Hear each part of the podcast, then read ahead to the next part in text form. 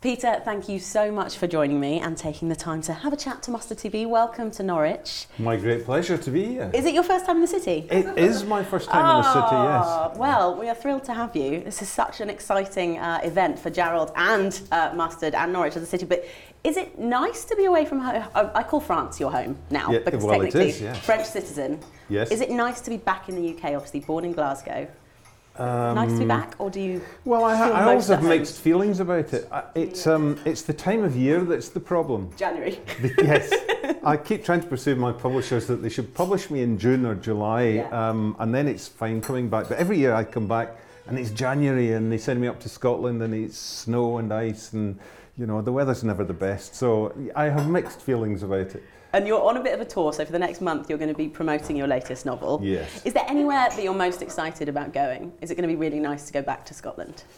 Uh, yeah, well, I, I mean, it's always, it always feels like coming home. Um, but it, it's, um, I, well, special places. I mean, I was born in Glasgow, um, and that's always on the stop.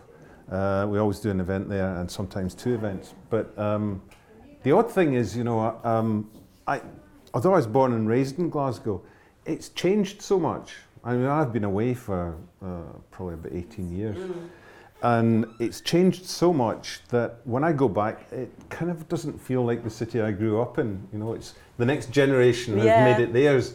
Um, and oddly enough, the place that I feel most at home is uh, the Hebrides. Oh, Um, because I, you know, I, s- I spent five, six years uh, living and working up there when we were filming a TV show.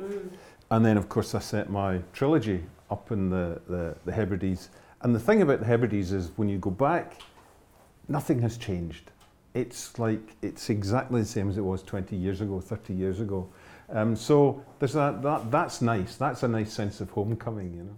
yeah, I bet. And talk to me about your career, because what's interesting is that you weren't popular in the UK to start with. You got rejected by a lot of publishers. And so you're a real um, example of if at first you don't succeed, try, try again. And it was France where you found your biggest success. Yeah. So, what was that like? And did it ever stop you wanting to write? Was there a moment where you thought, okay, I've not been accepted in my home country? Well, it's uh, it's a, it's a funny thing. I mean, I've been writing all my life.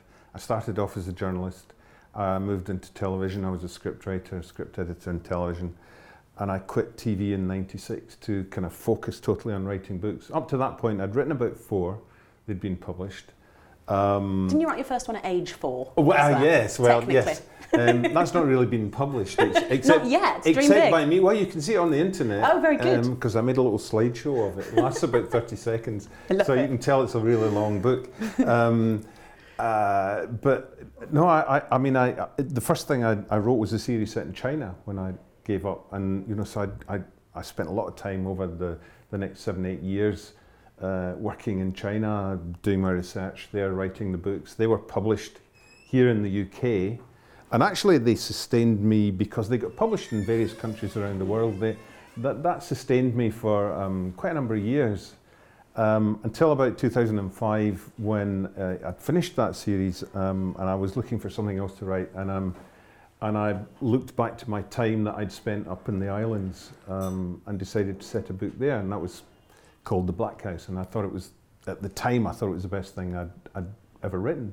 But it was universally rejected by all the publishing houses. Um, and that was very depressing. That was Yeah. very, uh, I I mean, yeah, I, it was probably, it was, I think the first time that I'd actually had a, um, a manuscript turned down in about 30 years. Because you'd had such success with television Yeah, and, and yeah, all of that kind of stuff. It must have been a really kind of rough Um, time. And it was, and, and the next, so I get, I, you know, I put that aside and I wrote the first of the Enzo files. I wrote Extraordinary People. and It got turned down by everybody, and I, and at that point I thought, "Pff, you know, what, you know, what does life hold for me now? Um, because I was getting on a bit. I was in my fifties, and I'm thinking, what am I going to do? I mean, I, you know, because this is my sole means of making a living. So it, it, it was hard. I started to think, can I take early retirement if I capitalise by selling the house? You know, will that sustain me through? You know, so I was really thinking, yeah, eh, This dark thoughts and thinking, you know, this is not going to happen for me. And then it was really pure chance because I mean I was living and working in France at the time. I had a French publisher who was publishing the China books, which were doing quite well there. Um, and I, I had a, a, a, conversation with her at a book fair, my, my French publisher, and told her that I had this manuscript sitting in a drawer that um, I thought was the best thing I'd written, but nobody wanted to publish. And she asked to see it, and I sent it to her, and she phoned me up about six weeks later and said, I love it. I want to buy world rights. And um, I went, wow, great. Um, and it, it, didn't matter to me that it was being published into French and published first in French. It was just being published, you know. This is because books are like babies, you know, and when, when they get rejected, it's like people telling you you've got an ugly baby, you know. you, you don't take to it very well. But it's here was somebody personal. saying, actually, I think your baby's quite, quite, quite a cute little thing, you know. So they were publishing the book. It came out in France, um, and it was unexpectedly for me huge success there, and it won a whole raft of awards. And then because they the, the French publisher bought world rights, they took it to the international uh, book fair in Frankfurt, and they sold it everywhere. And finally. The Brits bought it, and then it became in Britain. It became, you know, the biggest success of, of all because I, I did. I turned that into the trilogy, and the trilogy sold, I don't know, somewhere between two and three million copies just in the UK. Incredible. Um, so that that transformed my life from you know my lowest ebb, you know, to yeah. um, to you sort of. Um, and it can all turn around, which brings can, us yeah. nicely to cast iron because mm. it has been. It's been a little bit of a break. How many years was it? Six years. Yeah. For uh, people, I think it's. I think it's. Yeah, about six years. So what's been happening in that time to bring us here? Well, um, which is a big I, question. I had. I mean, I'd written five books. These books were originally published in the United States. Mm. I'd got an editor for a publisher for them there, and um, uh, they'd all come out. I'd written five of them, and I had a, a, a window uh, earmarked for writing the sixth book, which was going to be the final book. And um, for all sorts of reasons, that window closed on me, and I never got to write the book. Um, and I had contractual commitments to finish the trilogy and then a bunch of standalones and um, there was just no opening for me to write it. And your readers were, um, you know, emailing and bet, pestering me on Facebook and Twitter. Where's the next Enzo? You know, um, and I knew I had to make time for it. So uh, I keep getting confused about the years because we've just come into 2017. Yeah. But the end of 2015. I, I finally sat down and wrote it. And it meant I was writing two books that year wow. um, which was quite a, a strain. But uh, last year I took off from writing um, as a kind of reward. Good. um, Good.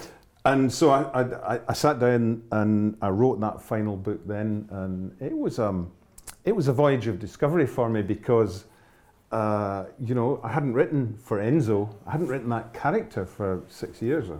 And people just love him. Do you love him out of interest? well, Fans love him, and there's a lot of well, there's bits and pieces of you that are kind of mirrored. Yeah. Some people have called him an alter ego. I'm hesitant as to whether so, to do well, that a lot not. of people, a lot of people um, uh, think Enzo is me because there are lots of parallels. You know, when he was he and I were of a similar age at the point when I started writing him. We both had ponytails. I no longer have it. Um, Devastating. He, he, still has his. he does. He does. Yeah. He wears it well. And um, we we both wore kind of baggy trousers and old shirts and things, and people called us old hippies. Um, I had um, we both had uh, broken first marriages, uh, dysfunctional relationship with our daughters, um, you know. And uh, as he worked that out through the series, I worked it out as well. So I have a, a really great relationship with my daughter now. So uh, that's not a problem. And does that mean that when you come to the end of um, a journey like this one, are you, I mean, are you happy to say that Cast Iron is the last one mm-hmm. of the Enzo Files? And when you yeah. come to that point, is it quite emotional? Do you feel like you're saying yeah. goodbye to yes, something? Yes, you do. Um, I think it it's always the same when uh, you, have written a series of any uh, length, you get really uh, close to your characters. And when you finish a series, it's like saying goodbye to an old friend. It's almost like death, and you, you almost go through a period of grieving. Uh, and what's next?